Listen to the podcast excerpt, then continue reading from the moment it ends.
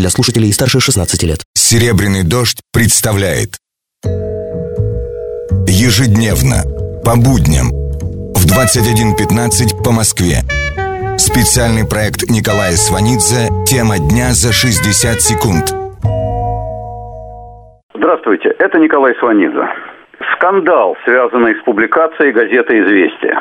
Газета написала, что российская бюрократия получила право на бесплатное лечение и бесплатное получение лекарств.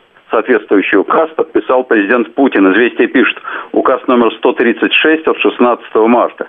Привилегии коснулся министров, сенаторов, депутатов, чиновников федеральных ведомств, включая Генпрокуратуру, Следственный комитет, Счетную палату, высокопоставленных судейских работников, членов Центра избиркома, сотрудников аппарата уполномоченного по правам человека и их семей.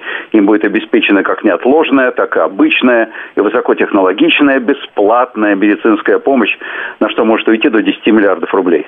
Однако пресс-секретарь управ делами президента Виктор Хреков информацию известия опроверг, в том смысле, что ничего нового в указе президента не содержится, только подтверждается, что те, кто имел льготы, продолжат их иметь. И пресс-секретарь Путина Дмитрий Песков заявил, что указ президента был неверно интерпретирован. Ну, поживем увидим, был ли огонь под этим дымом. С вами был Николай Сванидзе. Всего доброго. Тема дня за 60 секунд. Специальный проект Николая Сванидзе на «Серебряном дожде». Слушайте в понедельник в это же время.